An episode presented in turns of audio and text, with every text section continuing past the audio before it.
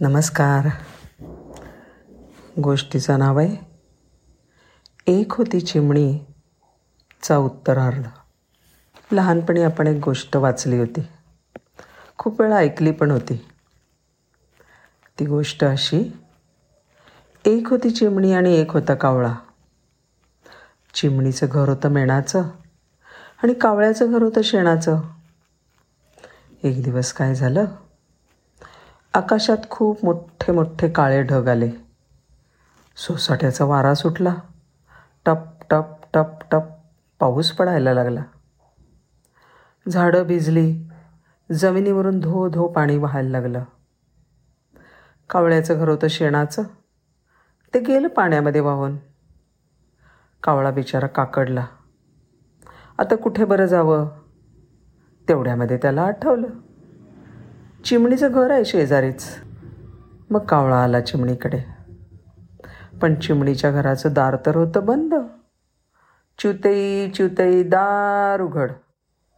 चिमणी आतून म्हणाली थांब माझ्या बाळाला काजळ लावू दे. थोड्या वेळाने कावळ्याने पुन्हा कडी वाजवली. चिवतई चिवतई दार उघड. ती म्हणली थांब माझ्या बाळाला पावडर लावू दे. परत कावळ्याने कडी वाजवली. चिवतई चिवतई उघड न दार. चिमणी आतून म्हणाली थांब हा माझ्या बाळाला झोपवते आहे इकडे कावळ्याला लागली होती खूप भूक. पण सगळीकडे नुसतं पाणीच पाणी झालं होतं. काय करतो बिचारा? एवढंसं तोंड करून कुडकुडत उभा राहिला. पण चिमणीने काही केलं दार उघडलं नाही. कावळा तिकडे थांबला थांबला थांबला आणि निघून गेला. आता चिमणीचं सगळं काम आटोपलं. ती जरा निवांत झाली. तेव्हा तिच्या लक्षात आलं अरेच्छा आपण अजून कावळ्यासाठी दारच उघडलेलं नाही. तिला विलक्षण अपराधी वाटलं. तिने बंद दारामागचा कानोसा घेतला. पण आता दाराबाहेर शांतता होती. कुडकुडणारा कावळा तिकडे नव्हताच. ती शांतता आता चिमणीला असह्य झाली. तिने तत्परतेने दार उघडलं. नव्हता तो तिकडे.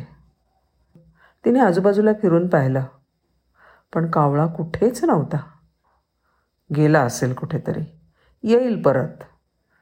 तिने स्वतःच्या मनाची समजूत काढली. मात्र रात्र मावळली. दिवस उगवला. संध्याकाळ झाली. परत रात्र आली तरी कावळ्याचा काही पत्ताच नव्हता. आता मात्र चिमणीचं मन कशातच रमेना. बाळाला नाहू घालण्यातही नाही आणि बाळाला गंध पावडर करण्यातसुद्धा नाही. कारण एव्हाना तिला सवय झाली होती. कावळ्याने बंद दारावर केलेल्या टकटकीची. तो आवाज असा काही कानात साठला होता की दिवसातून अनेक वेळा तिने दारावर टकटक झाली आहे असं समजून दार उघडलं होतं. आणि बाहेर कोणी नाही बघून निराशेने बंदसुद्धा केलं होतं. अनेक दिवस उलटले. चिमणीच्या मनातून काही केल्या कावळा जाईना. मग तिने कावळ्याचा शोध घ्यायचाच असं ठरवून घरट्याबाहेर पाऊल ठेवलं. मजल तर मजल करत उडत उडत थकून ती एका झाडाच्या फांदीवर विश्रांती घेण्यासाठी थांबली. एवढ्यात त्याच झाडाच्या दुसऱ्या फांदीवरून चिरपरिचित आवाज तिच्या कानावर पडला. हो. तो कावळ्याचा आवाज होता. तो आवाज ऐकून चिमणीला काय आनंद झाला. सारा थकवा सारा शीण कुठल्या कुठे पळून गेला. तिने मोठ्या उत्साहाने त्या फांदीच्या दिशेने झेप घेतली. पाहते तर काय? कावळा आपल्या घरट्यामध्ये आपल्या पिल्लांसोबत आनंदाने मौज मस्ती करत होता. आता त्याचं लक्ष चिमणीकडे गेलं. चिमणीला पाहून त्याला खूप आनंद झाला. तो म्हणाला या या चिमणाबाई तुमचं स्वागत आहे. आमच्या घरट्यात या. तुम्हाला भेटून खूप आनंद झाला. बोला काय करू तुमच्यासाठी?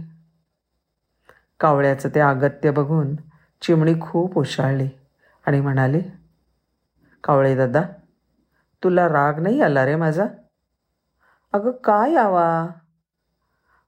बघ ना मी माझ्या विश्वातच गुंग होते म्हणून.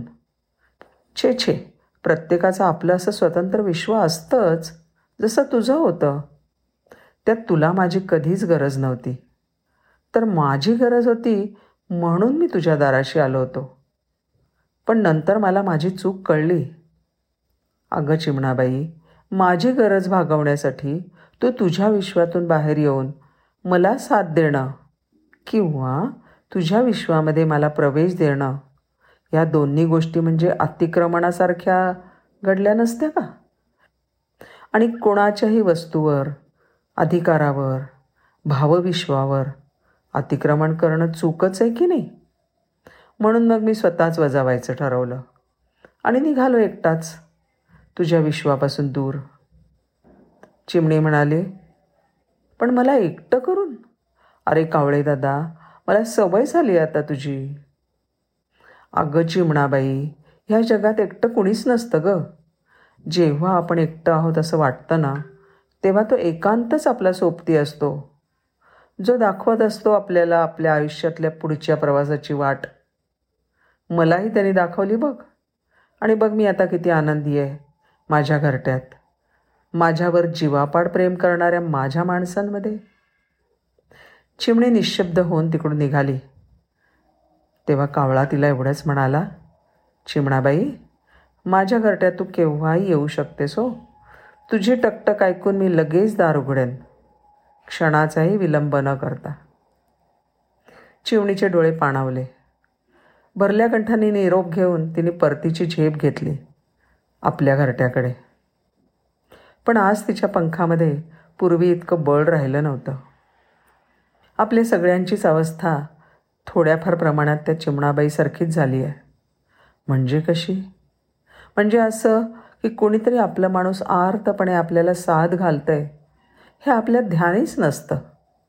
या आपल्या माणसांमध्ये भाऊ बहीण मित्र मैत्रीण आई वडील बऱ्याचदा पोटची मुलंसुद्धा असू शकतात. पण त्यांची आर्तसाद आपल्याला ऐकूच येत नाही. म्हणजे ते पोट तिडकीने साथ घालतात.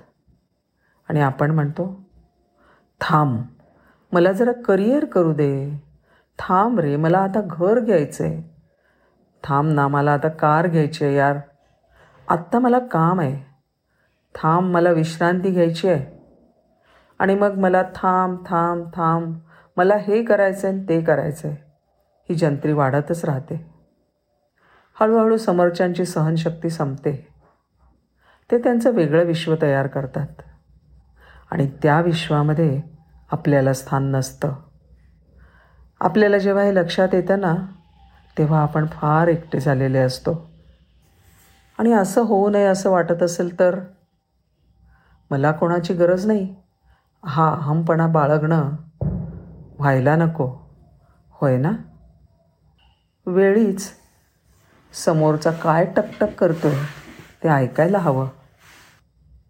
धन्यवाद.